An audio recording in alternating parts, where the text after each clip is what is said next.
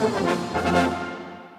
A stúdióban Cutor Zoltán, Forgács Bianka és Tasnádi András komoly dilemmával küzdött a szerkesztőségünk, amikor a nap vezető belpolitikai eseményét kerestük.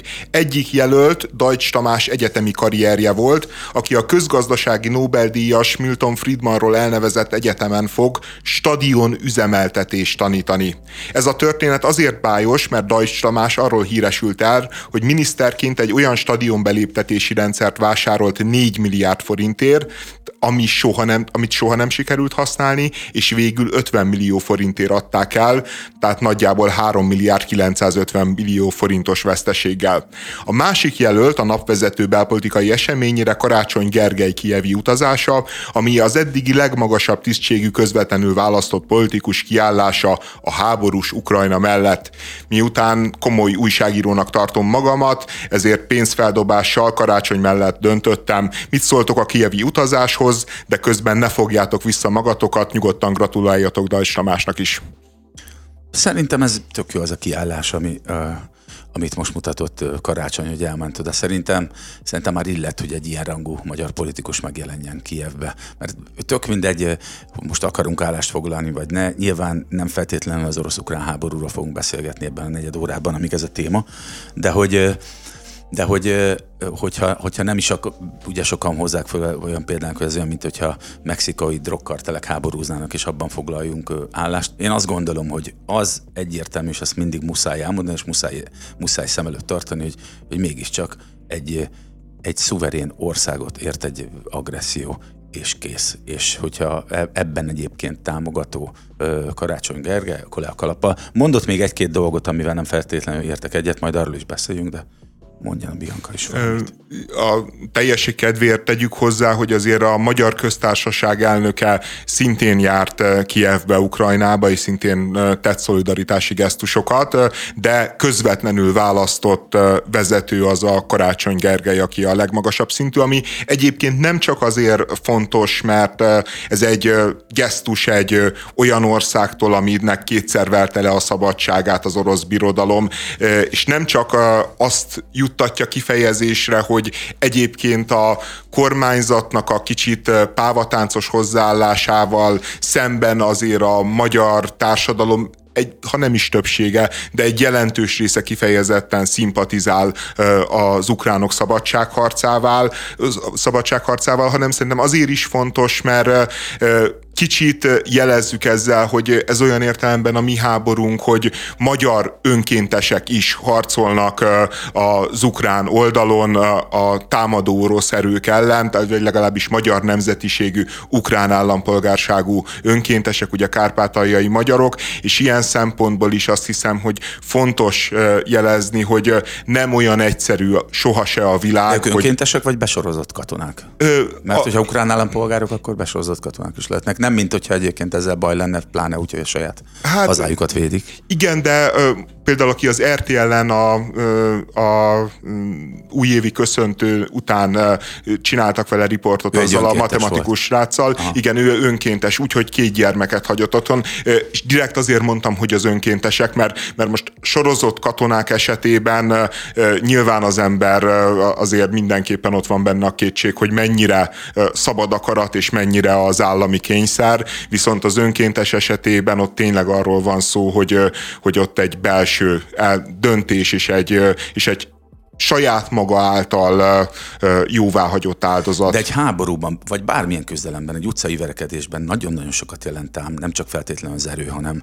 hanem az a fajta morális fölény, hogy, hogy ő biztosabban, hogy, hogy igaz, ő biztosabban, hogy ténylegesen a, az igazát védi, és tényleg a, a, a saját hazáját, a saját családját védi, és egy méltatlan támadás áldozata, az meg, meg tudja sokszorozni az erejét és a lelkesedését bárkinek, aki harcol.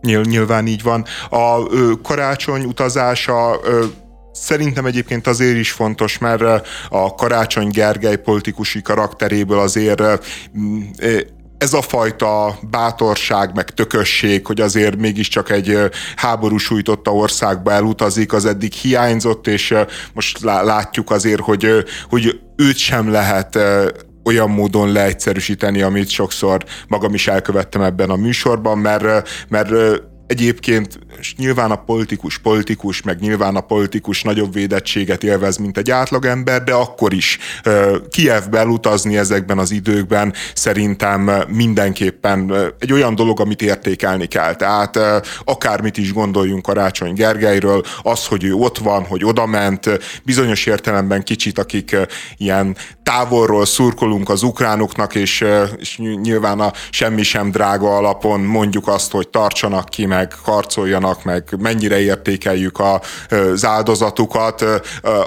annak egy sokkal-sokkal magasabb szintű kifejezése az, amikor valaki személyesen oda megy.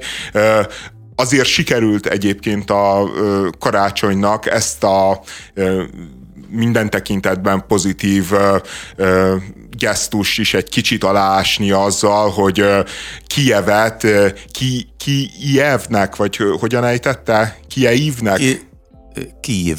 Kiív. Kiív, Kiív, Kiív. Igen, Kiívnek ejtette, és hát most ezen megy a gunyoroskodás a jobboldali sajtóban be. Némi igazság szerintem van, ugye azt fogalmazza meg a kormánypárti média, hogy, hogy itt vannak az ukránok, akik, ja, mert a karácsony azzal magyarázta, hogy ő Kijívnek nevezte Kijevet, hogy őt az ukránok kérték arra, hogy ukránosan Kijívnek ejtse, mert hogy ez a Kiev formát, ez, ez valójában egy orosz ö, ö, formula, és mi ezt emeltük át, de úgy orosz formula, hogy a 14. századig mindenki így használta, majd a 14. századba, ö, vagy a 14. századig került át magyar használatba is Kievnek, tehát évszázadok óta használjuk így, és most a karácsony úgy döntött, hogy akkor a Facebookon elkezdi ezt a nyelvújítási projektet, ami tényleg, tehát, hogy a, a srác végre csinál valamit, végre letesz valamit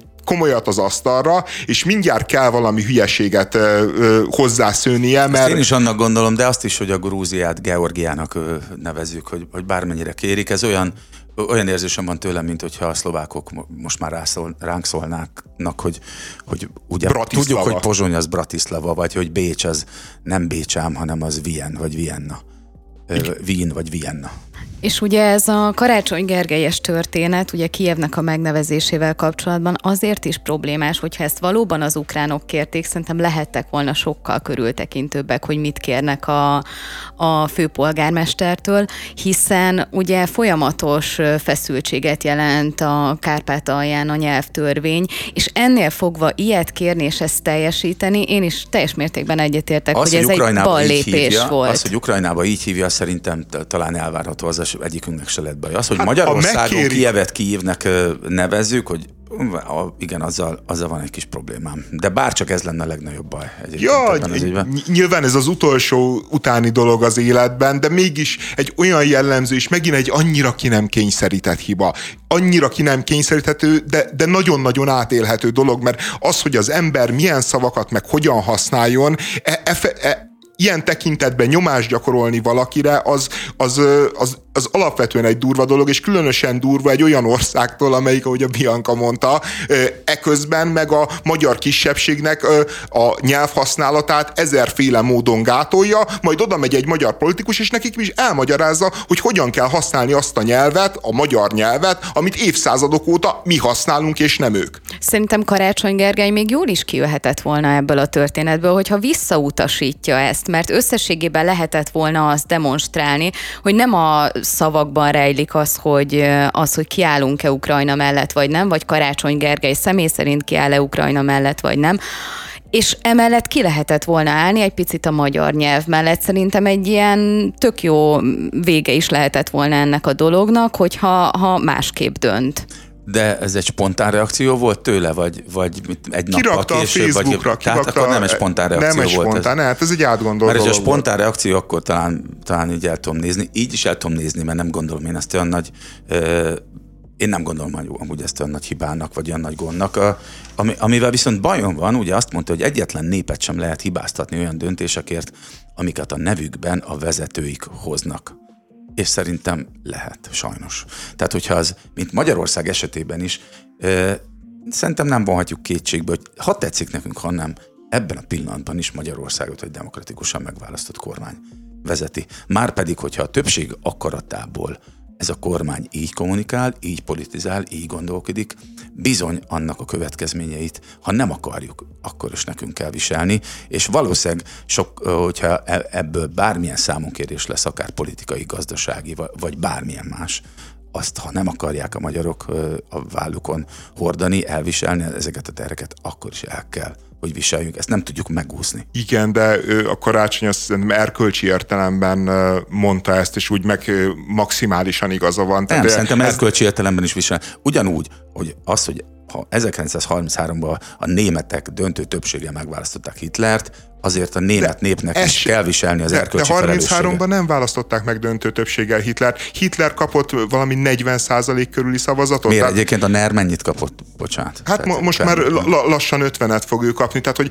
hogy Hitler mögött se volt egyébként mondjuk 33-ban a, a német társadalomnak a többsége. Tehát mind a, mindaz a szörnyűség, amit ő ráborított arra a világra, meg Európára, meg a zsidóságra, az, az nem volt soha se demokratikus választáson többséggel megerősítve. De nem a kollektív sőt, bűnösség sőt, sőt, tovább megyek, hogy, hogy akik Hitlerre szavaztak 33-ba, azok nem tudták, hogy Hitler mire készül, mit fog csinálni. Tehát, hogy a, a német népet ilyen értelemben nem lehet szerintem erkölcsileg hibáztatni. Nyilván Pe, De hát ez eleg, bo- bocsánat, Andris, engem e- erősítesz ezzel, mert a negyedik körben már lehetett tudni, hogy hogy Orbánék milyenek, mégis őket választottál te meg a, a többség. Tehát, Jó, hogy... Zoli, de most ez meg már a te, hogy mondjam, Orbán sérültséget, hogy, hogy azért... Nem, nem hiszem lehet, egyébként, bocsánat. Nem, le, lehet tudni, hogy az Orbánék milyenek, de azért ne, nem, nem egy olyan bestiális Nyilván nem, nem diktatúra ez, amit, ami egy, egyáltalán összevethető hát akár. Nagyon remélem, hogy nem is kell a magyaroknak akkor a felelősséget vállalni, Igen. mint amennyit a németeknek a második világháború után, de hogy valamiféle erkölcsi felelősséget is kell, és szerintem ezért jó, és akkor most a Karácsony Gergely mellett érlek, ezért is jó, hogy kiment, és erről beszélt, hogy, hogy, hogy abban egyet tudok érteni, hogy a, nem lehet az egész népet felelőssé tenni, vagy az Igen, egész me, népet hibáztatni. Meg azért azt tegyük hozzá, tehát hogy én, én sokkal inkább a politikai elit felelősségét látom abban, mert mi a magyar társadalomnak a, a tanulsága a rendszerváltás óta, hogy megszavaz egy kormányzatot, és és azt mondja, hogy erkölcsenül korruptan viselkedtek, nem vagytok kellően tehetségesek, ugye 94-ben elzavarja az antalékat, jönnek a szocik. Akkor az az élmény, hogy basszus, elzavartam ezeket erkölcstelenség, korrupció, stb. miatt, és ezek is loptak, gátlástalanok voltak, sok rossz döntést hoztak, elzavarom őket, hozom a Fideszt, akkor a Fidesz is ezüsthajó KFT, nem tudom micsoda, őket is elzavarom, akik jönnek a helyükre, devizaválságot okoznak, szemkilövetést csinálnak, felháborodok morálisan, és megint elküldöm, és, és, és igazából, ha visszanézek, 2000, mit tudom én, 20-ban a, a különböző kormányváltásokra, én azt látom, hogy folyamatosan rosszabb és rosszabb jött. Tehát nem az történt, hogy a demokrácia az... Igen az korrigált volna, hanem az, az történt, hogy minden egyes ciklus után annak a legsötétebb, legundorítóbb dolgait eltanulták egymástól, és most már lehet, hogy valahol ilyen végtelenül jogos a magyar társadalom részéről azt mondja, hogy én már nem kockáztatok. Most már belegyalogoltam akkora szarba, amekkorába vagyok, és az a NER, de ennél mélyebbre én nem akarok gyalogolni, már pedig, hogyha megválasztanám azokat, akik a NER ellen szervezkednek, és már mindent eltanultak egyébként a NER-től, már mindent tudnak a NER-től, azok, azokkal a kormányzás az még pokolibb lenne, és, és nem biztos, hogy ez egyébként nem hiszem, annyira egyébként, tarthatatlan hogy, logika. Bár csak egyébként, hogy a szavazók ennyire tudatosak lenni. Nekem, én nekem tudom, hogy veszőparipám, és akkor az előbb valami Orbán fóbiáról beszélt, ami egyébként nekem nincs. Tehát nekem, nekem Orbán sérültséget mondtam. Nekem, nekem, nekem köztársaság hiányom van, és ez méltatlanul háttérbe szorul. Tehát nekem nem demokrácia deficites ez az ország, hanem köztársaság deficites, és arra viszont valahogy törekedni kéne, hogy a köztársaságot annak független intézményeivel együtt visszaállítsuk. Lassulás következett be az ingatlanpiacon, ami a lakások olcsóbbá válásával kecsegtethet. Egyes szakértők szerint a piaci folyamatok már most drámaiak, ez pedig hamarosan az árakban is tükröződni fog. De várhatóan olyan mélyre nem megyünk majd, mint a 2008-as válság után. Az áresés egyébként sem lesz általános, és nem fogja azt jelenteni, hogy fellélegezhetnek a vevők. Na, nagyon érdekes, hogy mi most egy ideig próbálkozunk. Csak ilyen nagyon óvatosan árulgatni a lakást. Elég jó helyen van a lakásunk, elég jó áron lehet árulni, de most kifejezetten érezzük, hogy, hogy az érdeklődés mennyire, mennyire visszaesett. Tehát nem tudjuk, nagyon nincs ott mindenhol, de hogy mondjuk egy három hónappal ezelőtt is mondjuk háromszor annyian érdeklődtek, és épp néztem egy-két cikket ezzel kapcsolatban, hogy az érdeklődés maga 2018-hoz képest, tehát egy négy-öt évvel ezelőtti állapothoz képest, az ötödére esett vissza az érdek, nem a forgalom, hanem az érdeklődés, de a forgalom is egyébként a felére. Hát az érdeklődés azért be, beárazza a, a forgalmat is. Hmm.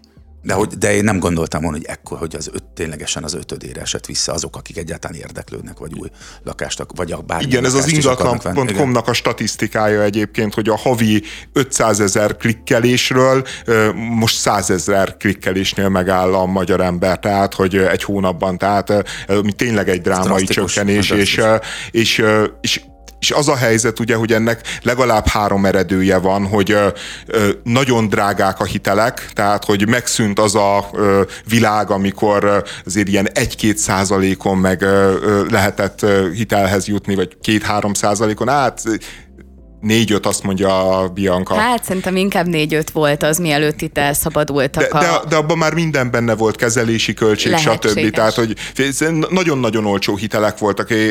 És, és Amerikában ez már drága hitelnek számítana egyébként, tehát Amerikában 4%-os körül kamatszínnél elkezdtek csökkenni a lakásárak, az akkor olyan magas kamatnak számít. Igen, de, de egyébként ott is egy írtózatos boom volt az ingatlanárakba, és, és hát ez azért a csökkenésnek a másik oka, hogy azért a lakások az elmúlt mondjuk mennyi, mondjuk nyolc évben valami nagyon-nagyon-nagyon-nagyon megemelkedtek. Tehát, hogy, hogy a, a lakás, a keresetek növekedéséhez képest pedig az is jelentős volt az elmúlt időszakban, ahhoz képest is még, ö, ö, még rárakott és még jobban nőtt, tehát hogy amikor te például lakás... Nőttek, de ez e- egész világon amúgy, de igen, te fejezd be, minden. Igen, csak azt akarom mondani, például te is, amikor Zoltán, tudod, azt mondod, hogy panaszkodsz, hogy kevés az érdeklődés, de valójában, ha 2018-as áron hirdetnéd meg, akkor nyilván azért elmenne egy-két nap alatt az lehet, a lakás, lehet. csak, csak, csak már úgy van az ember, hogyha látta azt, hogy az a lakás az ért mondjuk négyzetméterre egy millió forintot, vagy egy millió kettőt, akkor nincs az az Isten, hogyha levágják a kezét, akkor se adja el 800 ezerért, vagy 900 ezerért,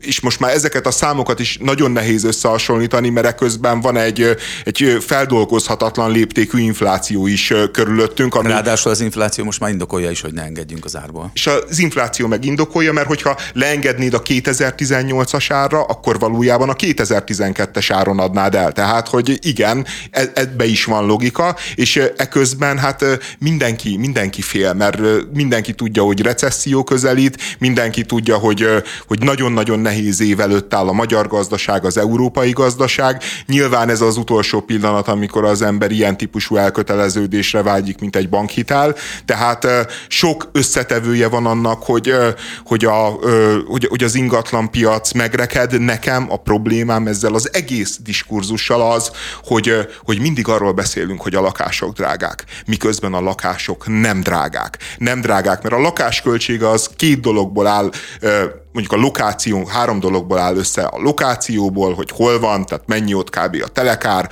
abból áll össze, hogy, hogy milyen anyag van benne, hogy van megépítve, hogy van megcsinálva az a dolog, aminek az ára azért nyilván egyébként, ha új építésről beszélünk, folyamatosan emelkedik, de, de értelemszerűen... Ez egyébként miért van, hogy ennyivel drágábbak az új lakások, mikor láthatóan nem olyan jó minőségek? A környékünkön is épül nagyon sok új társasház, amit két-három éven belül tatarozni kell, javítani kell, leesik a burkolat, minden, és ott vannak a bérházak, amik 80 évesek, 100 évesek, 120 évesek, elképesztően stabil födémekkel, falakkal, stb.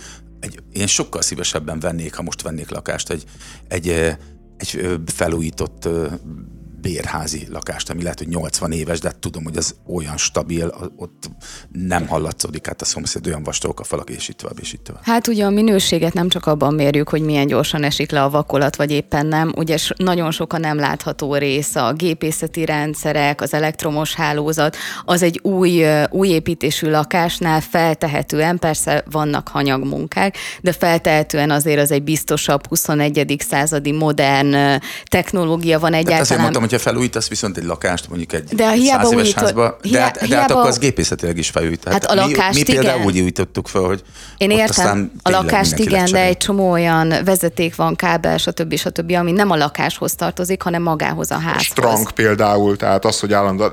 Elvileg egyébként szerintem egy jól felújított lakás, tehát aki prémium minőségbe felújított lakás, az, azt el tudod adni olyan áron, mint egy új építésű lakást, és akkor befejezném a gondolatomat, hogy és a harmadik szempont, ami meghatározza a lakás árát elvileg, most nyilván a keresleten kívül, az az, hogy, hogy mennyi a munkaerőköltség, amivel létre tudsz hozni egy mondjuk ugyanolyan lakást. És az a helyzet, hogy amikor arról beszélünk, a laká, hogy a lakások azok legyenek olcsóbbak, akkor bele kell gondolnunk, hogy akkor mi legyen olcsóbb. Legyen olcsóbb a tégla, legyen olcsóbb a cement, legyen olcsóbb a csempe, ami nem lesz olcsóbb, mert ezeket Vagy elsősorban külföldről hozzák be, ami esetleg lehetne olcsóbb a munkaerő, miközben valójában az se drága ahhoz képest, hogy mondjuk ugyanezek a szakik mit tudnak keresni Németországba vagy Ausztriába, hogy arra kényszerítjük őket, hogy menjenek ki, mert azt mondjuk, hogy túl drága, amennyiért dolgoztok. Tehát, hogy, hogy az egész lakásokról való diskurzus, hogy drága a lakás, azt szerintem olyan szinten elhibázott, és olyan szinten rámutat arra, hogy, a, hogy mi a rossz a magyar politikának, meg a közgondolkodásnak a viszonyával a gazdasághoz, mert arról kellene beszélni, hogy a magyar fizetések gyalázatosak. A magyar fizetésekkel Igen. van a probléma. Tehát, hogy ma Magyarországon egyébként ö, körülbelül ugyanannyi idő ö, ö, átlagfizetése, tehát hogy mondjuk 7 és fél év nettó átlagfizetéséből tudsz venni egy 40 négyzetméteres lakást, ez a szám egyébként nagyjából ugyanennyi Prágába, Varsóba, Pozsonyba, és ugyanennyi, vagy nagyon hasonló, mondjuk egyébként azért alacsonyabb tőlünk nyugatra, de például sokkal magasabb Párizsba vagy Londonba. És, és a, a problémánk nekünk nem a lakásoknak az ára, azok még inkább az a problémánk, hogy túl alacsonyak, hanem az a problémánk, hogy az emberek gyalázatos pénzeket keresnek, és ebből kellene lakást vásárolniuk, ami nyilván egy nonsens és irreális dolog, csak hogyha mi mindig a lakásárakat akarjuk leütni, és nem az embereket felemelni, akkor, akkor oda jutunk, mint az a kormányzat, amelyik a felvételi ponthatárokat nyomja lejjebb és lejjebb, ahelyett, ahogy a közoktatást erősíteni és tolná feljebb és feljebb.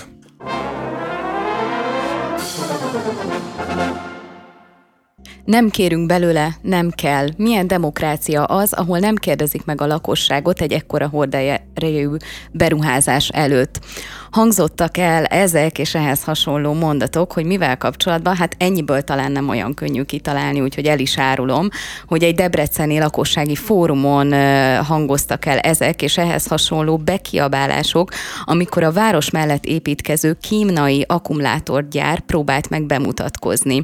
A beruházást 2022 közepén jelentették be, és ellene nagyjából azonnal tiltakozni kezdtek a debreceni civilek és ellenzékiek.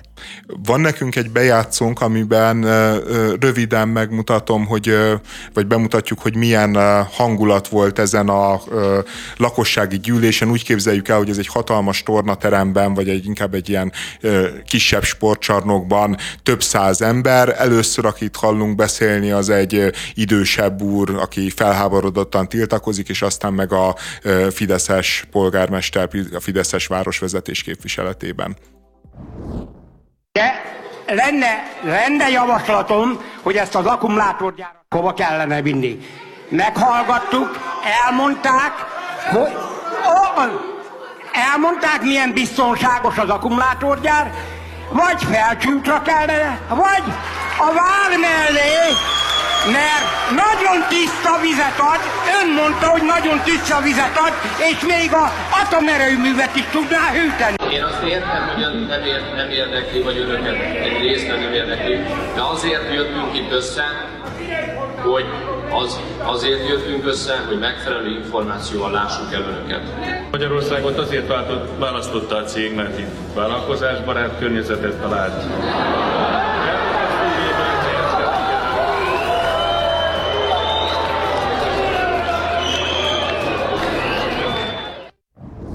Kemény hangulat volt. Olyan stand-up-szerű, de de nekem szimpatikus, hogy ez a civil kurázsi végre elkezd működni, és az különösen szimpatikus, hogy egy olyan városban, ami hagyományosan azért ilyen NER kompatibilis város volt. Hát és ez a nagyon, Fidesz fellegvára a Debrecen. Hát ez, az, hát, ez... hát ez az egy ennyire fideszes, gyakorlatilag kimondhatjuk szerintem, hogy a legfideszesebb magyar nagyváros Debrecen, hogy Debrecenben van akkor a botrány ebből, és nekem annyira ismerős fiatalkoromból ez a, ez a kádári, ez a hát és most meg a posztkádári hangulat, hogy tényleg ott is ez volt, hogy nem kérdeztek meg senkit, olyan létesítmények voltak, ki tudja, hogy hányan haltak meg, vagy hányan kaptak valami daganatos megbetegedéseket attól, hogy ilyen létesítményeket egyébként különösebb szakértői vizsgálat meg ellenőrzés nélkül létrehoztak, üzemeltettek, akár adótornyoktól kezdve minden, és hogy, hogy én én kifejezetten büszke vagyok a debreceniekre, hogy most így, így ilyen civil kurázsit mutatnak és ilyen erőt.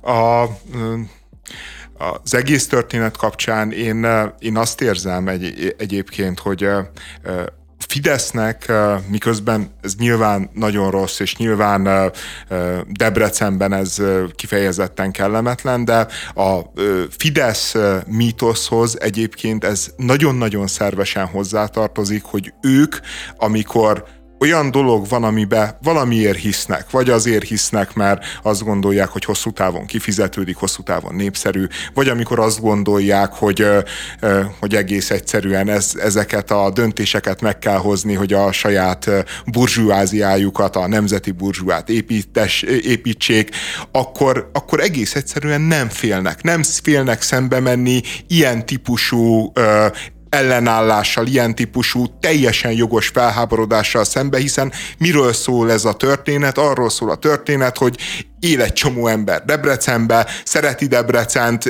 de még Debrecennél is jobban szereti a tiszta vizet, a tiszta levegőt, meg, meg azt, hogy nem mérgezi meg őt különböző kemikáliák, és nem kell egy olyan gyárnak a tövében élnie, amelyik bármikor felgyulladhat, felrobbanhat, és az eloltásához nem tudom én milyen gépesített hadosztályok kellenek, mert, mert olyan vegyszerekkel, meg, meg különböző anyagokkal dolgoznak, hogy, hogy hogy ott minden kisebb üzemzavar, hát az egy komoly fenyegetés hát az savak, ott élőknek. nehéz fémek, tehát minden csupakáros anyaggal és, és az a helyzet, hogy a Fidesz ezeket végigviszi. Beleáll és végigtolja, és ők azt mondják, hogy, hogy Magyarország iparosítása az nemzeti érdek, nyilván az iparosításnak van egy árnyoldala, nyilván az iparosításnak vannak kockázatai, látjuk pontosan, hogy az ilyen típusú üzemeket például Amerikába sivatagokba telepít, építik, tehát Magyarországnak nincs sivataga, viszont szüksége van adóbevételre, szükség van munkahelyekre,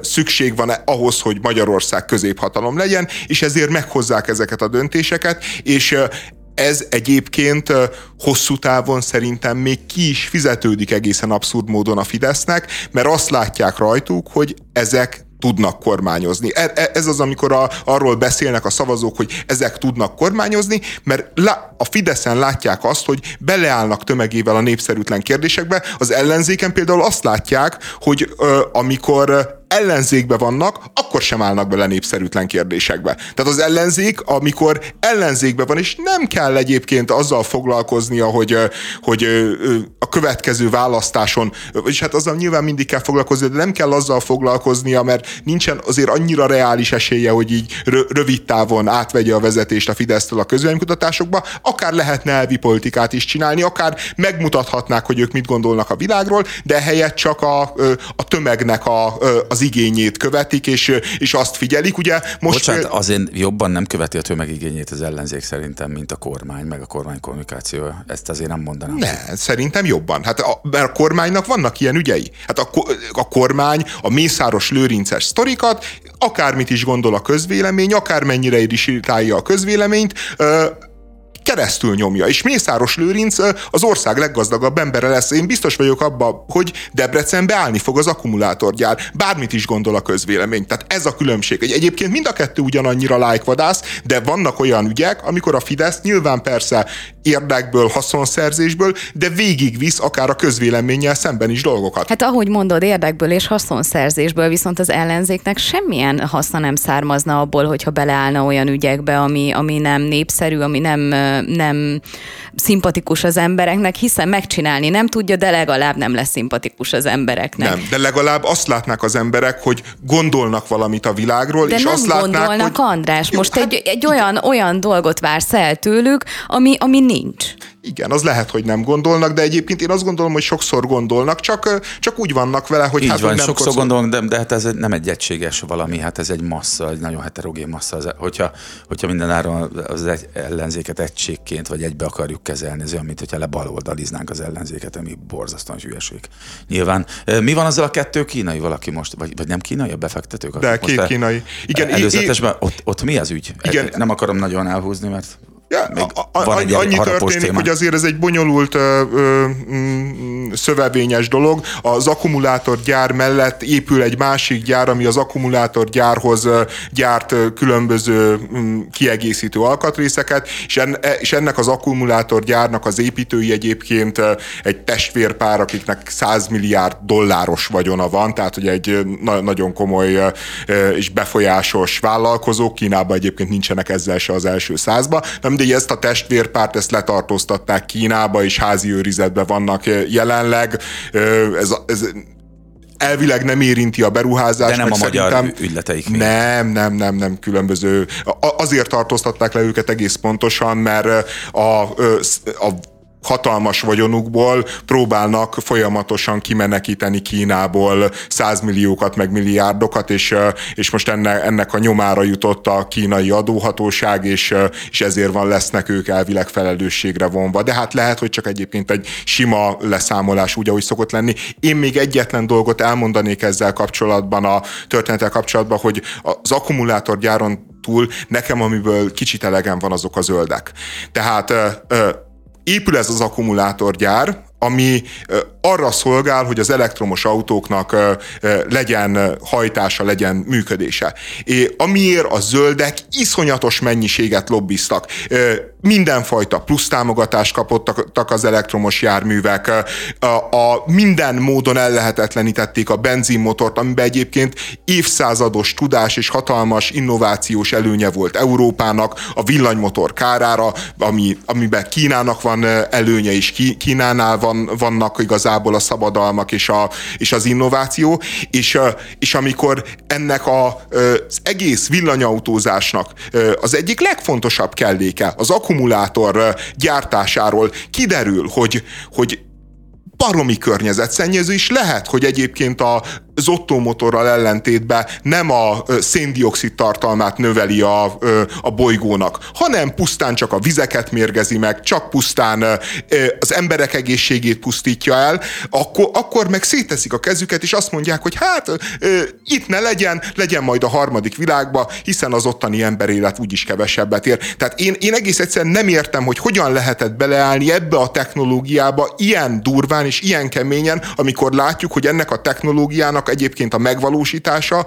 az ilyen súlyos ökológiai veszélyekkel jár, és egész egyszerűen élhetetlen és veszélyforrás az ott élőknek. Egy Hát nagyváros, egy nagyváros közelében igen, de ahogy elmondtad, sivatagokba lehet telepíteni ilyeneket, és én azzal kapcsolatban is bizakodó vagyok, hogy mint minden technológia, remélem ez is fog fejlődni, és egyre környezetbarátabban fogják tudni legyártani ezeket az akkumulátorokat, újra hasznosítani. Tehát most ez egy ilyen helyzet, Igen, és de nem, nem lehet, hogy ez azzal... egy olyan naiv feltételezés, mint hogyha azt feltételeznénk, hogy léteznek független szakértői csoportok, akik nincsenek megfizetve azért, hogy olyan tanulmányokat adjanak, hogy ezt létesíteni lehessen ezeket a... Hát most a a robba, robbanó motoroknál is volt egy hatalmas fejlődés, nem tudom, 30-40 év alatt a károsanyag kibocsátás szempontjából. Most miért nem tudjuk ezt elképzelni az akkumulátorgyártás Én tekintetében? látom, hogyha, hogyha ezzel több pénzt lehet keresni, akkor biztos meg is valósul. Az előző év utolsó, avagy az új év első bulvár botrányának kétes dicsősége Cutor Zoltán nevéhez kötődik, aki egész furcsa módon itt ül a stúdióban. A következőket posztoltad Zoltán a Facebookra, és ebből lett a kalamajka.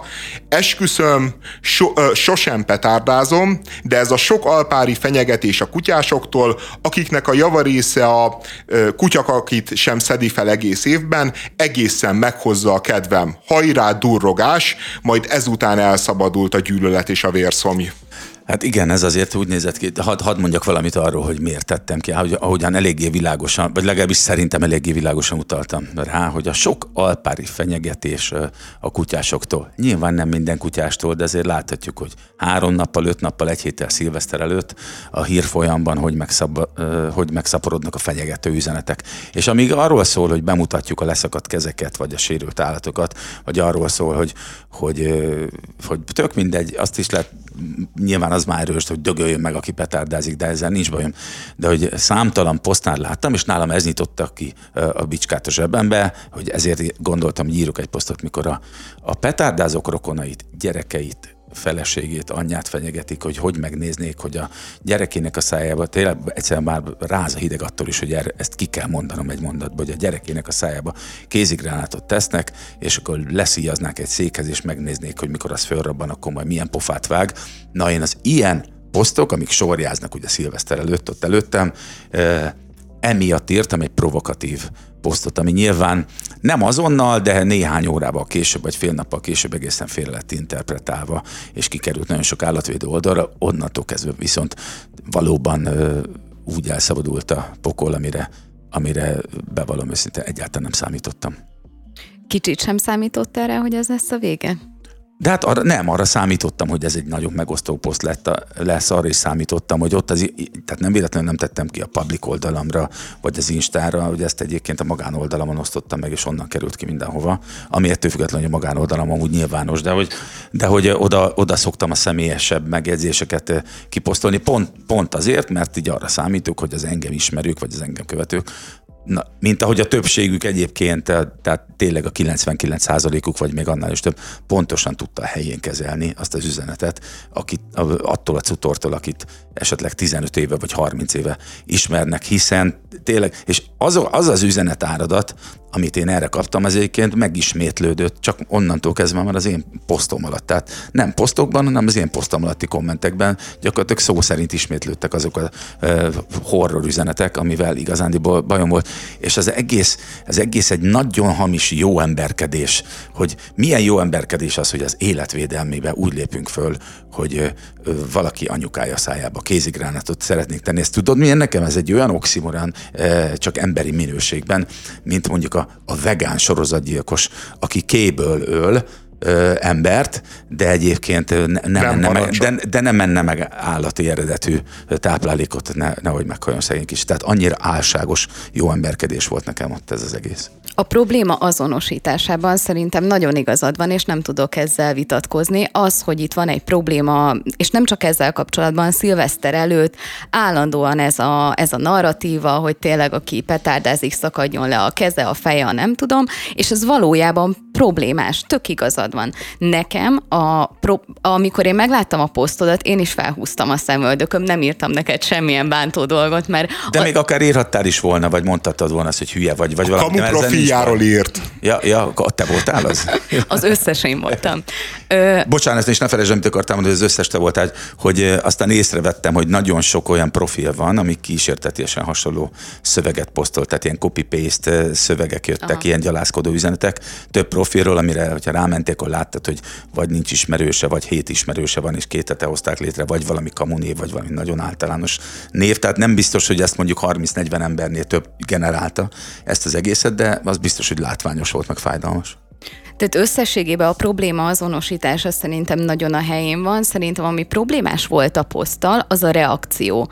Az, hogy ugye azt írtad, hogy egészen meghozta a kedvedet, és hogy hajrádúrogás szerintem. Szerintem a hajrádúrogást valószínűleg innen nézve már biztosan túlzás volt, hogy azt kiírtam. Szerintem az, hogy, vicces volt. De, de én is azt gondolom, látod, hogy az Andris ismert, az Andris pontosan tudja, hogy nyilván én, aki egyébként gyerekkoromban is volt kutyám, a nagy gyerekeimnek most is van két belga juhásza, a feleségemmel is úgy ismerkedtem. Mindig volt, van, lesz kutya a családba, hát eleve biológia szakos tanár vagyok, nyilván szeretem az élővilágot. Ott van az Ócsai Szent Ferenc állatmenhely, amit évek óta támogatunk a feleségemmel. Tehát tessék engem békén hagyni azzal, hogy én nem szeretem az állatokat. Ez a poszt egyáltalán nem az állatokról szól, legkevésbé a kutyákról szól, ez a poszt a pszichopatákról szól, azoknak tart tükröt, akik olyan, szint, olyan aránytalan erőszakkal fenyegetnek, ami szerintem megengedhetetlen, és erről muszáj beszélni.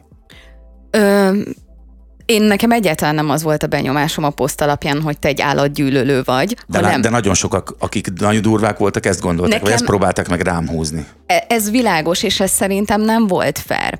Ami problémás szerintem valójában az, hogy egy szélsőségre próbáltál reagálni, mégpedig arra, ahogyan... Ah- Szintén egy szélsőséggel. Igen, igen, és ezzel nekem személy szerint problémám van összességében a szélsőségekkel. Nem vagyok abban biztos, hogy egy ilyen szélsőséges narratívára, mi szerint, aki petárdázik azzal, mi történjen, egy ilyen jellegű reakció a, a legmegfelelőbb. Igen, abszurd volt, provokatív volt, és hát ugye, ahogy az András is érezte, tényleg több ezer ismerősöm, aki tényleg a munkásságomat egy picit is követi, pontosan, pontosan tudja, hogy milyen kérdésekkel kapcsolatban. Neke, nekem, annyira meg kell védenem, nekem annyira meg kell védenem a Zoltánt, hogy legutóbb mentünk egy kutyamenhely mellett, és a Zoltán mindjárt elkezdtek pakolgatni a kis petárdáit, hogy megdobálja a kutyákat, és mondom neki, hogy Zoltán, ne dobáljad, és rám nézett, biztos, mondom, hogy biztos, nem kéne, és akkor azt mondta, hogy jaj, tényleg, hát hogy egy aranyember, azt tudod, van. Azt, Jó, tudod, hogy, azt tudod, hogy amit most mondasz, azt, hogy azok, akik egyébként egy picit is rosszat akarnak nekem, és most már van egy-kettő ilyen,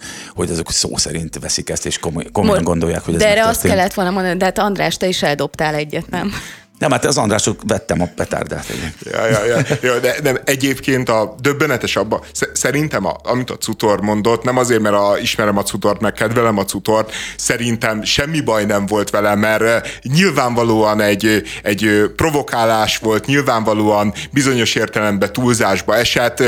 Tegyük hozzá azért, hogy a szilveszter egyébként én, én nekem is van kutyám, én gyűlölöm a petárdásokat, mert én nekem az a szilveszteri rutinom, hogy, hogy 11 órakor lefekszem, és a petárdázás miatt nagyon-nagyon nehéz elaludnom. Tehát, hogy én, én, én tényleg, tényleg nagyon utálom a petárdázást, de El azt gondolom, hat hogy... gyereket fölnevelve, mindegyiket város, a város közepén, hogy mi mennyire utáljuk egyébként, hogy hány, hány szilveszterünk volt síró gyerekekkel, azért nem tudtok aludni hajnal ötig. De, de az a helyzet, hogy a, hogy a petárdázásnak szilveszterkor van hagyománya, van kultúrája, van jogalapja Magyarországon, Nehéz és hogyha valaki azt mondja, azt mondja, hogy hajrá petárdások, szerintem halálosan belefér, mert, mert az, az a helyzet, hogy, hogy basszus, hát az emberek egy része így gondolja, a másik része amúgy gondolja, és egyébként, hogyha meg meg akarja győzni a másik rész, aki a kutyás, és mondjuk én is hozzájuk tartozom, meg akarja győzni az embereket, hogy, hogy ne csinálják, meg ne így csinálják, akkor,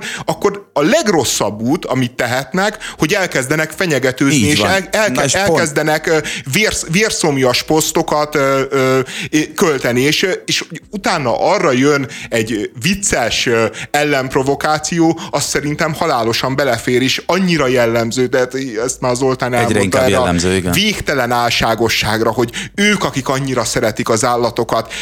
Én például azért is utálom a petárdázást, nem azért, mert engem zavar, hanem mert veszélyesnek tartom, és ilyen rossz belegondolni, hogy 14, 15, 16 éves proli gyerekek lerepítik az ujjaikat, és megnyomorítják magukat egy életre, ezért sem szeretem a petárdázást, és, és jönnek ezek az emberek, és elkezdenek fenyegetőzni, meg, meg, meg vér vérszomjal, ilyen kegyetlen önhit gyűlölettel nyomulni, és, és az egészbe, mert, mert én azt gondolom, hogy a Zoltán ezt nyilván provokálta, nyilván bírja is, de, de azért nemtelen és menthetetlen a dolog, mert, mert viszont a Zoltánnak például a családja az, az nem szolgált semmilyen módon rá arra a mennyiségű fenyegetésre, meg gyűlöletre, amit kapott, már pedig ők is kaptak rendesen. Hát tehát... sajnos igen, tehát a gyerekeim meg a feleségem is, és a, nyilván nem tud, nem tud nem eszembe jutni ilyenkor, hogy mennyire, mennyire milyen, vagy milyen mértékű pszichózis lehet az úgy általában, akik ezeket írják, és, és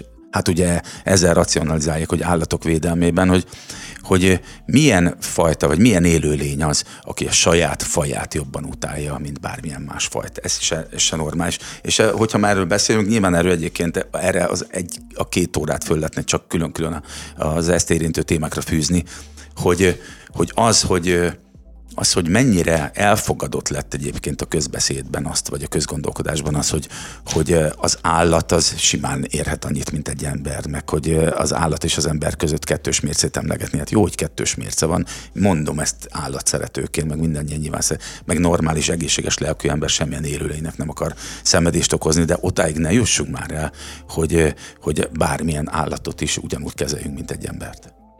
Nyilván igaz, de, de, de nyilván az állatok felé is a lehető legtá, legtöbb empátiával, meg humánummal kell viszonyulnunk. Tehát, hogy tehát nem ő kérdés. is egy érző Igen. és élő lény, tehát hogy, hogy, hogy én is azt gondolom, hogy a petárdásokat meg lehet győzni azzal is, vagy egy részüket legalább, hogy ne csinálják, mert fájdalmat okoznak a kutyáknak, de, de ez a fenyegetőzés, ez a vérszom, de hát sajnos az a helyzet, hogy, hogy tényleg a, a, a világnak ma már ez a nyelve, hogy így, hogy, hogy így annyira elszoktunk az erőszaktól, hogy az erőszak az abszolút a nyelvünk és a mindennapjaink része lett.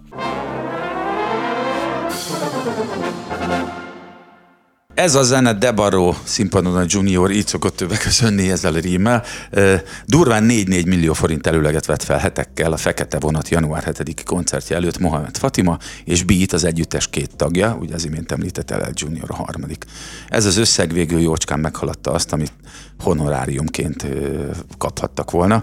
A szerződés szerint a profit 20%-ára voltak jogosultak, de a várakozásoktól elmaradó jegyár bevétel miatt a nagyszabású, nagy költségvetésű rendezvény csak minimális nyereséget hozott a produkciónak, ami nem fedezte volna az ilyen nagyságrendű gázsit.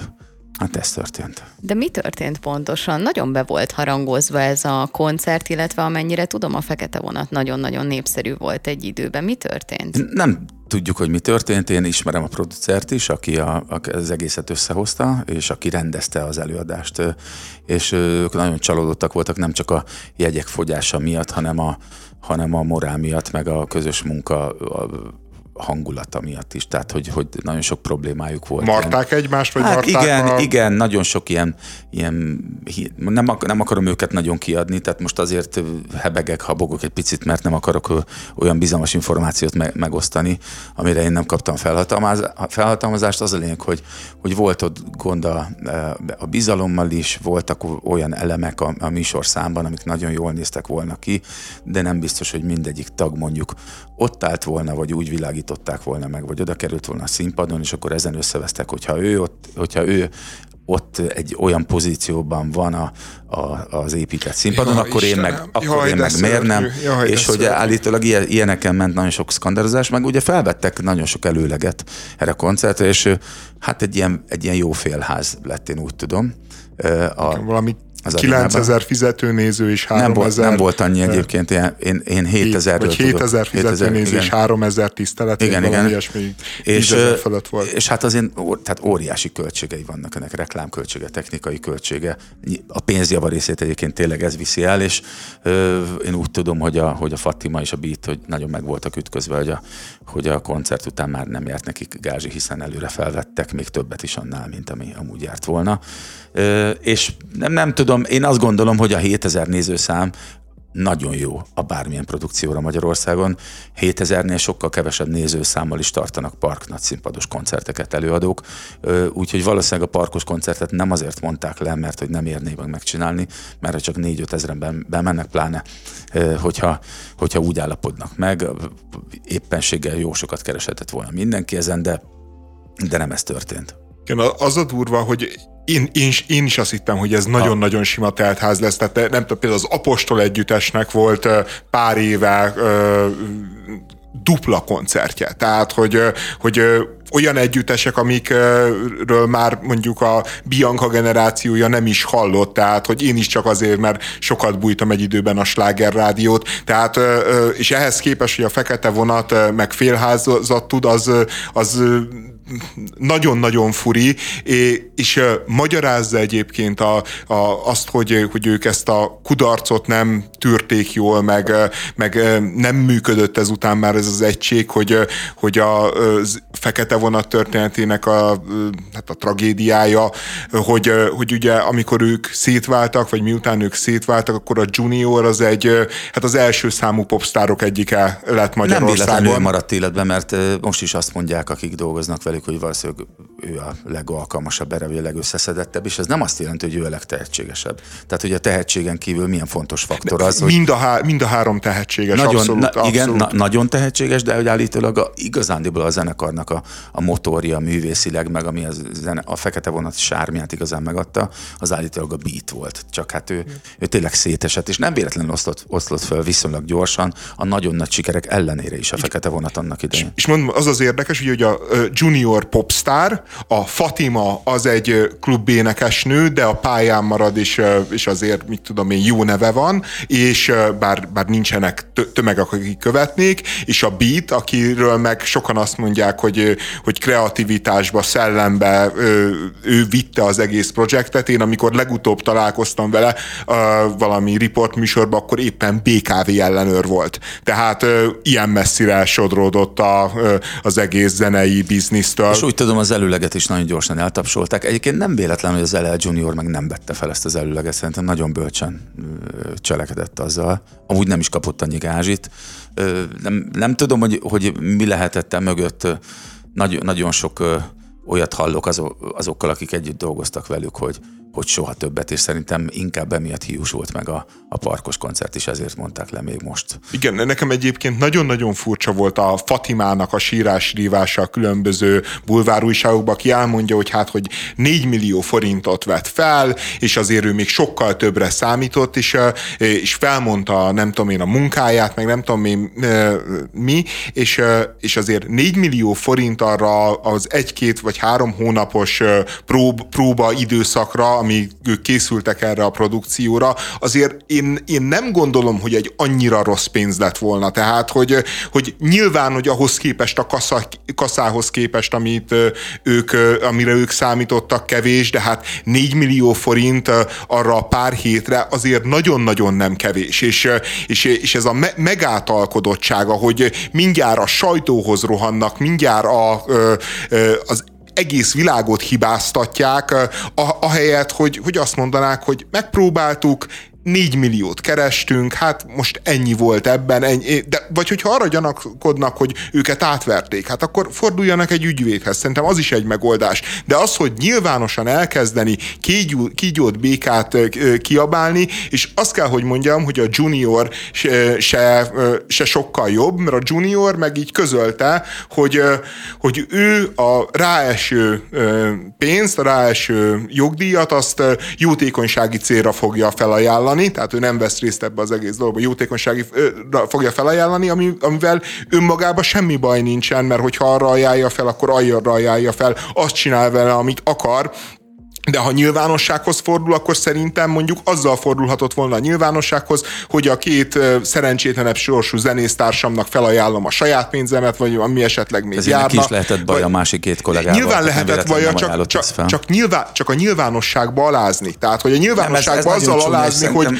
hogy, hogy miközben ők sírnak, rínak a gázsiukért, addig én elmegyek és jótékonykodok. Tehát, hogy ez, ez szerintem annyira, de annyira méltatlan. De a juniorhoz is. Tehát, de példaértékű egyébként az, hogy ahogy a rendező és a producer mennyire visszafogottan nyilatkozik, vagy éppen nem nyilatkozik a dologról, pedig nagyon nagy, nekem tudomásom van több olyan dologról, amiből, ha egyet is megszelőztetnének, akkor lehet, hogy mindenkinek derékba törne a karrierje, és ezt nem teszik meg, és le a kalappal előttük, hogy egy, egy ilyen önuralmat gyakorolnak.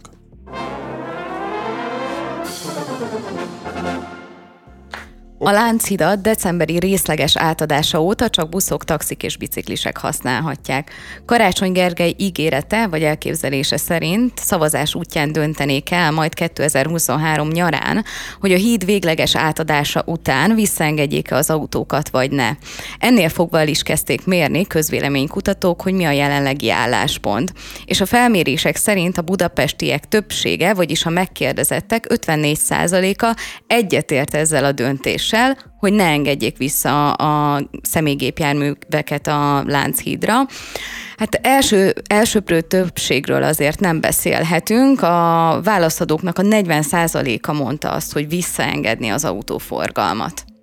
Hát egyébként most nyilván minden közvéleménykutatás, ez is teljesen kamu, meg, meg nem is tudom, hogy mennyire Erről van, van értelme, szó, mert most annyit tudunk meg ebből a közvéleménykutatásból, hogyha nagyon szakmázunk, hogy két lehetőség van, hogy vagy a budapestiek első, elsőprő többsége támogatja ezt a, az autómentességet, vagy egy masszív többsége ellenzi, és esetleg a kettő között még minden előfordulhat. Tehát, hogy semmit nem tudunk, de egy olyan hídról beszélünk, amit egyébként a budapestiek 90%-a nem használ. Tehát, Én mi, használtam mi... rendszeresen kerékpárral, gyalog és autóval Igen, is. De, de, és a mai hogy... napig használnám egyébként szívesen úgy, hogy én többet bicajozom a belvárosba, mint autózom, de én ráadásul oda járok ki gyűlésekre, ugye ott van az első kerületben a közös kezelőnek az épülete, mindig ott megyek át az alagúton, úgyhogy egyrészt örülök, hogy valamennyire már használható és megnyílt, de annak is örülnék, hogyha autóval áthajhatnánk. De én ugyanígy vagyok a rakparttal, ugyanígy vagyok a körúttal, hogy én hiába bicajozom, tehát hogyha Bajcsi Zsilinskin járdáján tudtak építeni egy kerékpárutat, akkor ne vegyük már el az autók elő, a gépjárművek elő, az úttestet is. A körúttal még inkább így vagyok, mert szerintem egy autó se dönt úgy, hogy inkább nem jön be a városba, hanem inkább akkor áll negyed órával többet, vagy fél órával többet a dugóba, ezzel rontva a levegőt, a hangulatot, mindent. Kicsit sem értek ezzel egyet. Ö, igenis. Tudtam. Igenis. Ö, kell azokat az eszközöket használni, amik rendelkezésre állnak, hogy az autóforgalmat csökkentsük. Most, hogy konkrétan ez a Lánchídnak az autóforgalma, ez egy jó dolog, vagy nem jó dolog, én azt szeretném kérni, hogy döntsék el ezt a közlekedésmérnökök, ne pedig a, a szavazók, meg a választópolgárok. Az már egy irány volt, az, hogy Karácsony Gergelyt választották meg főpolgármesternek, ott kijelöltünk egy irányt. Mit ígért Karácsony Gergely? Zöldebb Budapestet, ugyebár. Ez De az sajnos... nem lehet, hogy opciók nélkül lezárunk, hogy amíg nem működik a hármas metró, az nem lehet, hogy a rakpartot felszámoljuk, meg el, lezárjuk a közlekedés elől, úgy, hogy nincs ott egy másik aluljáró, vagy egyéb opciók. Tehát ilyet nem szabad, nem lehet csinálni, vagy anélkül, hogy mondjuk meg háromszoroznák a tömegközlekedési lehetőségeket. Szerintem ilyet nem léphetünk meg, olyat nem csináltunk, hogy csak Mostantól kezdve ezt, ezt elzárjuk csak azért, mert ehhez van kedvem, és aki egyébként arra akár évtizedeken át közlekedett a gépjárművével, azt meg lehetetlen helyzetbe hozzuk. Szerintem ilyet nem csináltunk. Abban teljesen egyetértek veled, hogy a, a különböző infrastruktúrák, például a kerékpárutak vagy a közösségi közlekedésnek a fejlesztésének van, párhuzamosan kellene így történnie. Így van értelme. Így van értelme. E, e, ebben nincs vita köztünk, viszont én azt gondolom, hogy rengeteg az autó a belvárosba, és ennek a számát csökkenteni kell. Az, hogy milyen eszközhöz nyúlnak, az tényleg egy nagyon-nagyon szakmai kérdés, és az jó lenne, hogyha ők megvitatnák, nem pedig az emberekkel szeretnék megszavaztatni, hogy mi legyen a Lánchiddal. Igen, és mondom, hogy a megszavaztatás is olyan dolog, hogy ezt valójában tényleg a belvárosban lakóknak kéne meg, erről szavazni, akik ugye elviselik a, a forgalmat, amit többek között Pontosan, a Lánchíd is generál, meg, meg nyilván egyébként a híd másik oldalán mondjuk a budai zöldövezetben lakó jeepes, terepjárós nervilágnak kell szavazni róla, akik meg szeretnek bejárni az Alkotmány utcai irodáikba, majd délután hazamenni a madárcsicsergésbe, és ehhez a Lánchíd az egyik le, legopti... És ez a Lánchíd, igen, emberek nyilván, akik kivonultak egy élhetőbb helyre, ahol élhetőbb módon tudnak élni, és amikor azok, akik ott maradtak a belvárosba, azt mondják, hogy talán nem kéne ekkora autóforgalom, talán nem, nem jó, hogy mindenki autóval jár be Budapest központjába, mert igazad lenne Zoltán nagyon-nagyon sok esetben, csak az a helyzet, hogy Budapest központját meg lehet közelíteni, ha jól számolom, négy metróval. Négy metróval. Meg lehet közelíteni ezen kívül, mit tudom én, 40 hát, villamossal. Metró, és hármas metrót azért most ne számoljuk bele. Va, va, akkor, bocsánat, akkor három metróval lehet most csak megközelíteni, 40 villamossal és 120 busszal. És ez nem elég, mert ő neki autóval kell. Én voltam Londonba, és ott láttam ilyen nagyon-nagyon trendin, szerintem ilyen boss, tehát hogy ilyen nagyon jól öltözött bankár srácot a Citybe, aki szépen várt a metróra, és ment, ment haza metróval, vagy ment a kocsiához, amit valami külvárosba leparkolt. Tehát, hogy, hogy De egész Andris, egyszerűen ez egy ideál, ez idealizált állapot, érted? Hadd had mondjam el az én hétköznapjaimat, amikor a gyerekeket kell ide-oda vinnem, és még van nálam két gitártok, meg egy kis erősítő, ezt viszem át erről a próbateremből, abba a színházba, ebbe a felépőhelyre, hozom, viszem a gyerekeket után edzés, ezt nem tudom egy rollerrel megoldani, de egyébként villamossal sem tudom megoldani. És nem azért, mert a gyerekeimet nem vagyok képes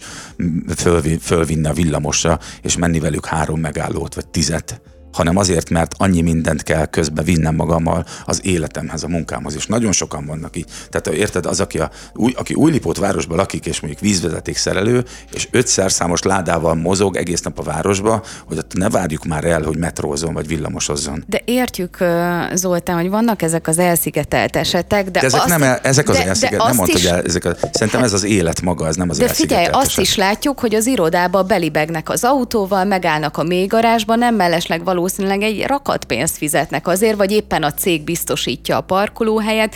Tehát, hogy látunk ilyenre is nagyon-nagyon sok példát. Rengeteg ember arra használja az autóját, hogy bemegy az irodába, leül, és akkor hazamegy. Akkor kell kárpúlokat létrehozni, hogy az amerikai nagyvárosokban van, hogy csak az az autó használhat bizonyos utakat, vagy akár a Lánchídon is csak az mehet át, ahol mit tudom én, legalább hárman ülnek az autóba, és akkor figyelik kamerával, és nagyon És akkor mi van a vízvezeték szerelővel? Tehát, hogy Hát most az meg- az látod, meg megy látod a- Zoltán, tudod, az hogy meg hogy megy a mondjam, hogy inasával. Amint, amint van egy tudod, a saját élethelyzetedet De hát- megoldó javaslatod, akkor az mindjárt jó. De a vízvezeték és- szerelő is és a viszi a vízvezeték gyerekeit szer- óvodába, iskolába, meg ide-oda. De meg a amikor az öt ládáját vinni a szerelni, akkor meg viszont nem tud átmenni, hogyha három embernek kell lenni az autóba, ha csak valahonnét el nem kap két inast. De mindig, még mindig jobb, mint a teljes tiltás. Tehát Összességében teljesen mindegy, hogy egy autóba egy ember ül, vagy négy, ez sem igaz, nem teljesen mindegy, de mindjárt kiukadunk, ahová szeretnénk.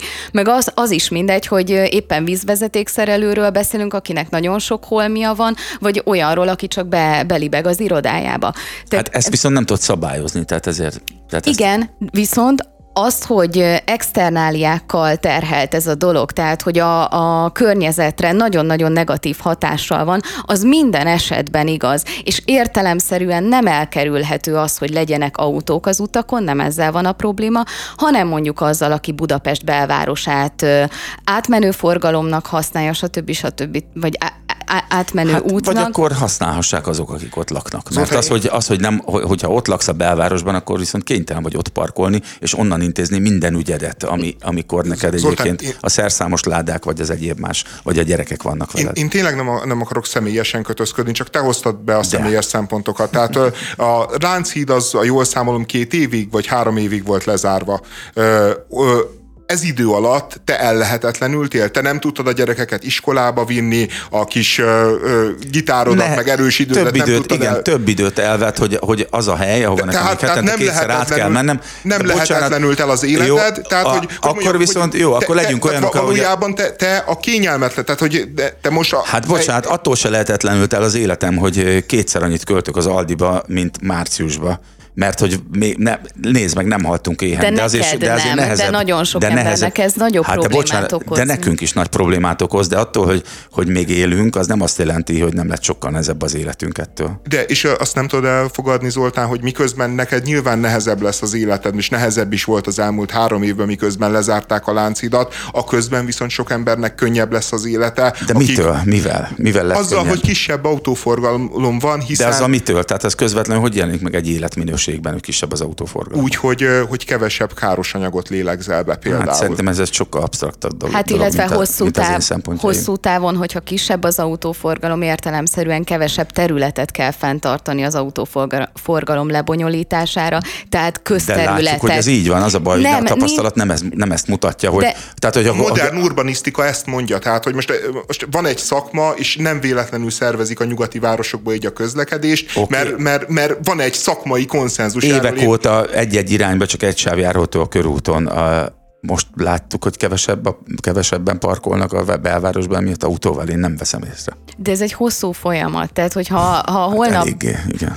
Hát sajnos igen, és nagyon-nagyon hátrányba vagyunk, mert gyakorlatilag most kezdtük el. Most kezdtünk el ezzel foglalkozni, mert az előző városvezetések minimálisan sem foglalkoztak mondjuk a forgalom csillapítással, csökkentéssel, vagy esetleg átszervezésével. De az megvan egyébként, hogy a Lánchídon csomóan áthajtanak továbbra is autók, tehát hogy, hogy a, a karácsonyék... Hogyha most azt mondanám, egy- hogy hajrá, akkor most a nyakamba szabadítanék olyat, mint a petárdákkal. Kérlek. Ne, az, a zöldek azért szolidabbak, mint az állatvédők. Az Ne- állatvédő hát az a legdurvább. e- Ebben biztos vagyok, hogy nem. Tehát, hogy a zöldek biztos nem szolidabbak, mint az állatvédők. Az, hogy áthajtanak az, a, a, az autók így is, én úgy láttam, egyszer jártam arra az átadás óta, hogy közterületesek vagy, vagy rendőrök ö, állnak a hídon. Hát akkor hogy... nem.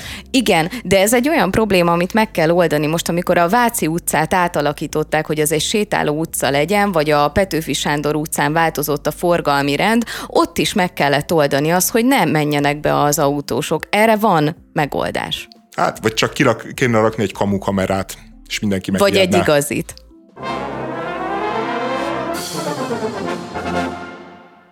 Hát nem kaptam választ. Cumberbatch, Cumberbatchnak kell mondani, azt hiszem. Cumberbatch, nem? De B-A-T-C-H. Mindegy.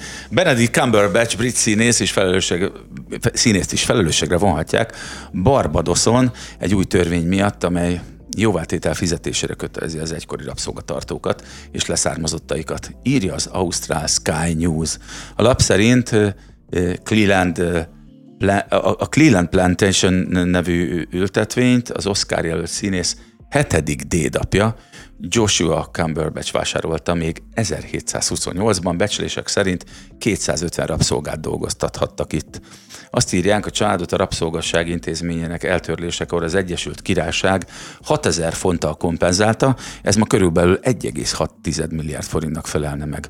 A rabszolgákat és rokonaikat viszont idáig senki sem kártalanította, egyetlen egy fillérrel sem. Hát ez, ezzel azért van bajom, több is. Nem, mint hogyha amúgy a rabszolgasság áldozatai, illetve az utódaik ne tarthatnának igényt kártérítésre. Te azt mondod, hogy reális a kártérítési ne, igény. Nem, a kártérítési igény az igen, de hogy a, a személy szerinti leszárma, tehát magánszemélyektől kártérítés úgy, hogy a hetedik dédapja, vagy, vagy hogy, hogy írták, vagy apja, azért egyrészt, hogyha ha csak genetikai alapon is nézzük, hát valószínűleg az öreg rabszolgatartóból már alig vannak gének Benedictben, ugye az Oscar jelölt közismert színészben. És, Aki zseniális színész. A, a nyilván, tényleg, tényleg zseniális, de hogy de, de ez se indok arra, hogy, hogy neki személy szerint nyújtsanak. Az, hogy államokat akik egyébként fenntartották és meg a rabszolgaság intézményét is meggazdagodtak belőle, akár legyen ez az Egyesült Államok vagy Nagy-Britannia, hogy ilyenféle kártérítés fizetésére kötelezni, vagy akár, hogy az velük szemben lévő, vagy benyújtott igény az jogos vagy sem, arra azt mondom, azt kell, hogy mondjam, hogy igen, hát ez miért, miért is ne lenne jogos.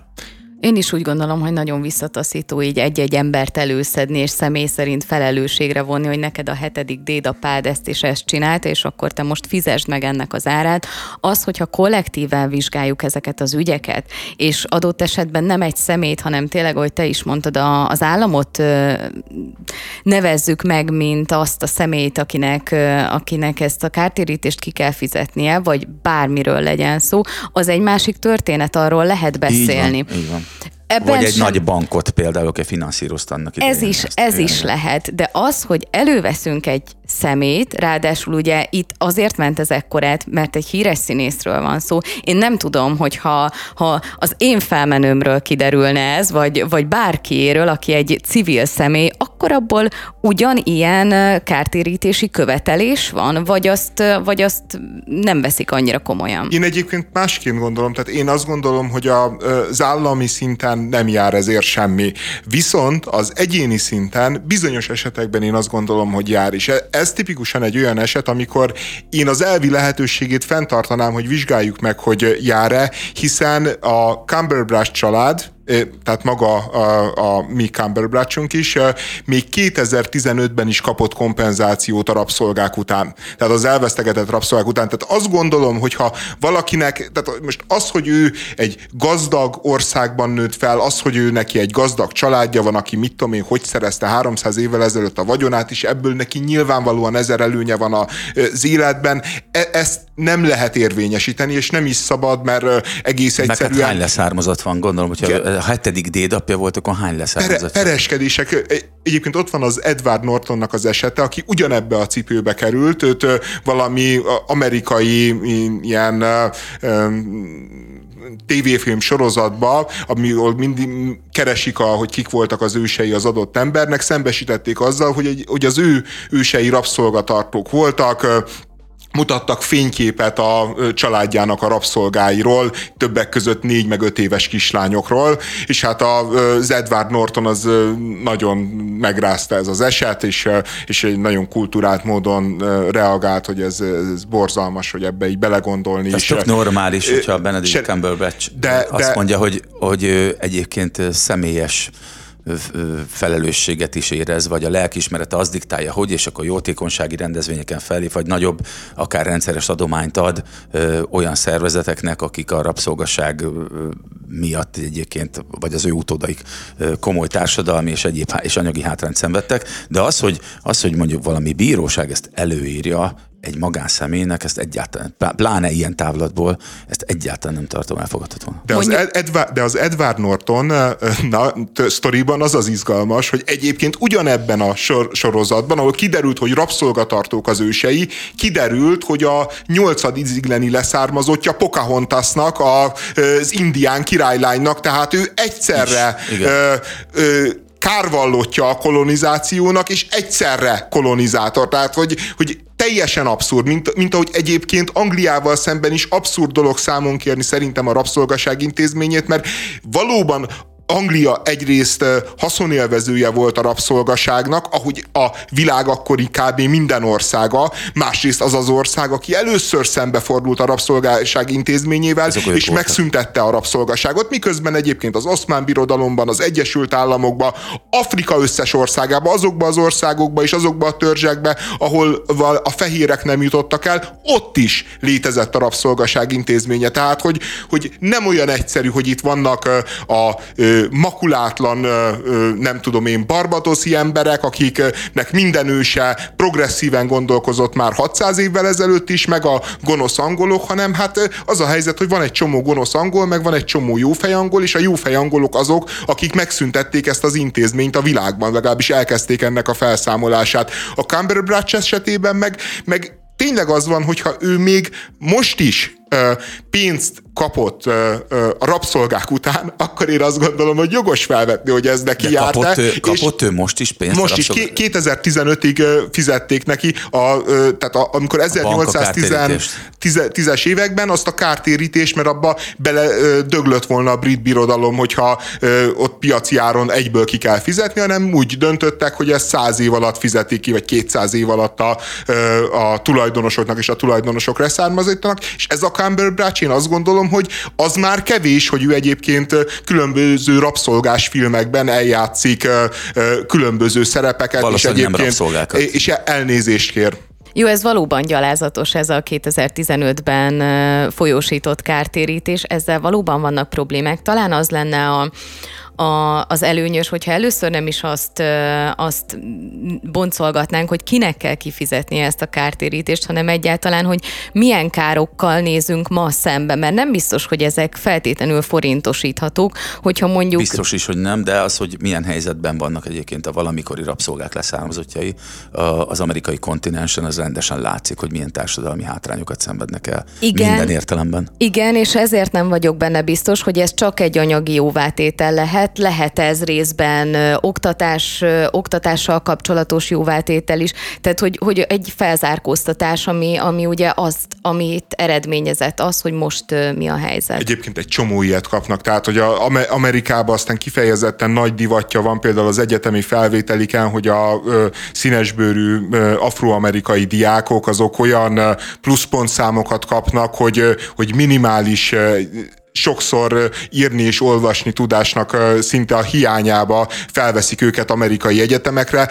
Mondjuk nyilván persze egy év után kibuknak, de, de, de ez a pozitív diszkrimináció egyébként létezik, és azt is tudni kell, hogy az Amerikában lévő feketéknek a nagyon nagy része, tehát hogy már azt hiszem, hogy a többsége, az, az egyébként nem volt, nincsenek rabszolga gyökerei. Tehát, hogy, hogy a, ne, nem olyan egyértelmű, hogy minden feketének jár a kártérítés, mert nagyon sok olyan van, aki egyébként a 19. században akkor vándoroltak be az ősei, amikor már nem volt rabszolgaság, és egész egyszerűen a, a lehetőségek... Az, nem is beszélve, a 20. században meg nyilván, tehát hogy egyébként ez akkor sem olyan egyszerű, meg tényleg mi van akkor, hogyha valakinek mondjuk rabszolgatartó a nagymamája, vagy a dinmamája, vagy az ükmamája, és rabszolga az ükapja. Tehát, hogy akkor, akkor na mi történik? Akkor magának, jó, lehet, hogy akkor ő kijön nullából, de, de ez, ez egyébként annyira komolyan van véve az Egyesült Államokban, és olyan szinten a napirenden van tartva, mint, mint politikai tematika, hogy már van olyan amerikai város, amelyik elkezdte fizetni a rabszolgák után a kompenzációt, ez a Evanston nevű város Illinoisba, ahol egyelőre 400 ezer dollárt tettek félre, és 25 ezer dollárt fizetnek azoknak a családoknak, akik Evanston területén voltak rabszolgák az 1000, mit tudom én, nem tudom én, 8, 919 előtt vagy, vagy De ezt különböző fai diszkriminációt. tehát Igazolni kell, stb. Tehát, hogy ez egy nagyon-nagyon élő politikai topik Amerikába, különösen amióta a Black Lives Matter mozgalom szárba szökött, hogy, hogy tényleg követelnek egy, egy ilyen típusú anyagi kártérítést, miközben egyébként a, például a fekete közösségekkel kapcsolatban, hogy mi sújtja a fekete közösségeket, hogy valóban tényleg igaz-e, hogy a rabszolgaság tehete a nagyon nagyfokú gettósodásról, a nagyon sok biztos, vállásról, stb. Ez nem kérdés. Ez biztos, hogy tehet. A, a, ö, olvastam olyan szociológiai tanulmányt, mondjuk ez lehet, hogy, hogy nem igaz, meg hamisítanak, meg minden, most már mindent lehet és kell is vitatni, ami azt mondja, hogy a fekete közösségeknek a társadalmi integrációja az elképesztően dinamikus volt egészen a 60-as, 70-es évekig, és folyamatosan jobban és jobban éltek, és amikor megjelentek a különböző drogok, a, különösen a vietnámi háborúba, akkor, akkor történt egy ilyen iszonyatos recsenés, és, és abból nem állnak fel. Igen, de ne felejtsük el, hogy az, hogy a fekete, feketék közül most már számtalan orvos, ügyvéd, diplomás, tanár, vagy éppen közmegbecsülésnek örvendő civil család is él, tényleg millió számra az Egyesült Államokban, hogy ebbe vastagon benne van az, hogy az utóbbi 50-100 évben milyen elképesztően sokat költött például az amerikai állam is rehabilitációra, vagy, vagy, vagy tájékoztatásra, erre külön intézményeket húztak föl, és szerintem úgy van értelme a kártérítésnek, hogyha nem magánszemélyek kapják azt meg, hanem ezt az intézményrendszert erősítjük. A saját bőrünkön tapasztaltuk meg a következő témának a súlyát. Az letöltésről fogunk beszélni, meg az Enkor világáról, ugyanis az történt, hogy a Sziget szellemei című filmről kezdtünk el szerettem volna, hogy beszélgessünk. Mondták a Biankáék, hogy, hogy nincsen meg bent még a mozikban, ne beszélgessünk róla, és akkor én ezt így mondtam, hogy oké, okay, ne beszélgessünk, aztán egy két hét múlva már kezdtem elfelejteni a filmet, így mondtam, hogy ne csináljuk már, hát mondom, hogy, hogy megnéztem egyszer azt a filmet, nem akarom még egyszer megnézni, de azt gondolom, hogy kell róla beszélni, és ezt a filmet már bemutatták októberbe Írországba, meg, meg az USA-ba, meg Angliába, tehát hogy az, hogy így a forgalmazó nem hozza be, az most hogy mondjam, ez már legyen a forgalmazó hibája, hogy menjünk fel a netre, és valahol nézzük meg, és beszélgessünk róla, és hát állítólag az én iszonyatos nyomásomra, legalábbis a Bianca traumatizáltan így számolt be erről a dologról, rákényszerítettem őt magyarán, hogy megnézze a filmet, és ezzel bizonyos értelemben jogsértés kövessen el, és beszéltünk a filmről, amit egyébként aztán kommentelők is szóvá tettek, hogy, hogy ez nagyon-nagyon nem etikus dolog. Nekem meg az az álláspontom a Biankával való küzdelmembe, hogy, hogy én azt mondtam Biankának, hogy nézzed, Bianca, nagyon sok dologban igazad van, én értem a szempontjaidat, de az a helyzet, hogy itt szerintem két jog ütközik. Az egyik joga a tulajdonosnak, meg az alkotónak, hogy ő pénzt keressen az alkotásával, amit én maximálisan tiszteletbe tartok.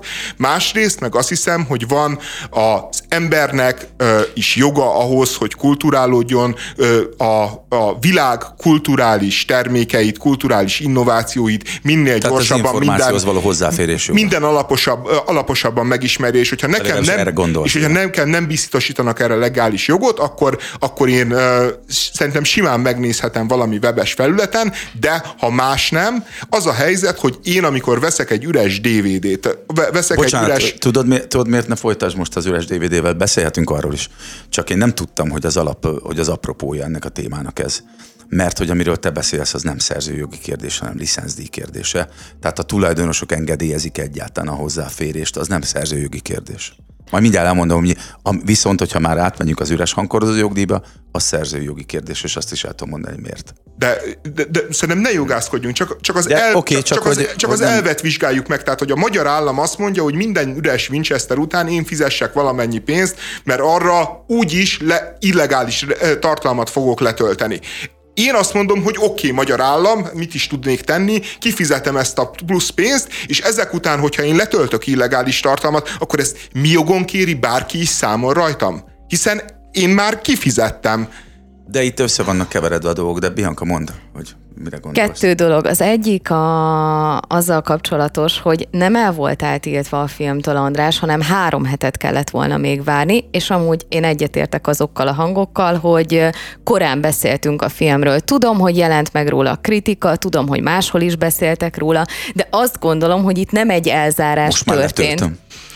Ha ha az lett volna a mondás, hogy nem fog ez a film Magyarországon megjelenni, akkor ezzel nekem őszintén semmi problémám nem lett volna, de tényleg három hétről beszéltünk. Ez az egyik. A másik a, az adathordozókkal kapcsolatos jogdíj, hogy ezt te így értelmezed, hogy akkor te fel vagy jogosítva arra, hogy bármit letölthess, mert te öt évvel ezelőtt De nem ugyanarról vettél... a dologról beszélünk, és mindjárt mondok egy, egy példát, csak kérlek, hogy, hogy ne zavarjuk össze még ebben a közvéleményt. Tehát az, hogy egy filmről beszélgetünk, vagy akár belenézünk, az olyan, mint hogy ebben a műsorban leszeretném játszani mondjuk a, az Ákosnak a valamilyen számát. Nem fogok ilyet kérni, de, de pláne úgy, hogy most az előbb meg is történt, de, de nem az én kérésemre, de hogy az, hogy le, lejá, lejátszom itt egy Ákos számot, és ehhez engedélyt kérek, ez nem szerzői jogi kérdés, hanem ez ilyen e, licenszdíj, vagy engedélykérési dolog. Tehát az Ákos azt mondja, hogy a Cutor műsorában nem engedélyezem, hogy lejátszátok a számomat, annak semmi köze a szerzőjoghoz. A szerzőjognak ahhoz van köze, ha viszont az Ákos ehhez hozzájárult,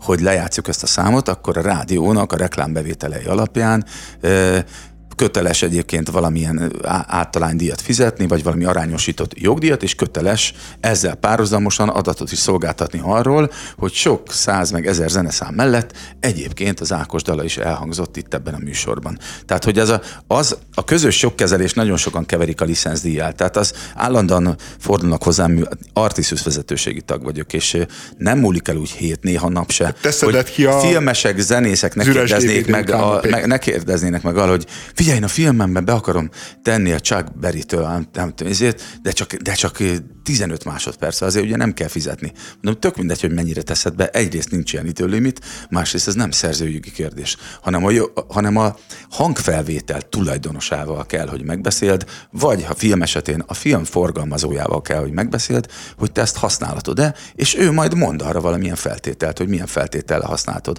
Az, hogy ez egyébként valamilyen szerzőjogdíjat generál, valami ettől egyébként teljesen független általános szabályozás jogszabályok szerint, az egy teljesen más kérdés. Tehát nem a szerzői jog tiltja egyáltalán azt, hogy, a, hogy az enkorról te letöltsi a filmet, zenét vagy bármit. Egyszerűen a, a jogosultaknak a, a tulajdon joga tiltja, nem a szerzői jog tiltja ezt. A szerzői jognak az, az más, és azért nem szerettem volna, hogyha össze van keverve az üres hankorozó jogdíja, mert ez egy általános szerzői jogi kérdés, hogy, hogy az illegális tartalom felhasználás miatt elmaradó szerzőjogdíjak, amik egyébként csak a töredékei lennének amúgy a teljes licenszdíjnak, vagy egy film megvásárlási díjának, vagy egy CD árának, vagy egy mozi egy árának, vagy egy film előfizetés árának, hogy abból legyen valami kompenzáció egészen addig, amíg meg nem oldódik a streamingből való bevétel méltányosra való emelése. De te, mint művészember, komolyan azt mondod, és azt gondolod, hogy a, a keresztapa az nem a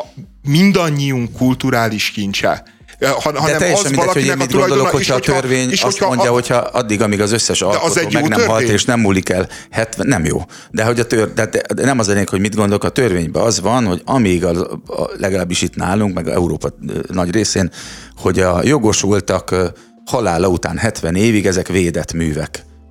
És kész. Erre is lenne megoldás, András, amit mondasz, hogyha lenne normális köztévé, ahol ezeket a művészeti termek, termékeket időről időre levetítik. Megvásárolja a magyar állam, és azt mondja, hogy ezt az állampolgárjainak ő levetíti. De az, hogy, hogy ez a...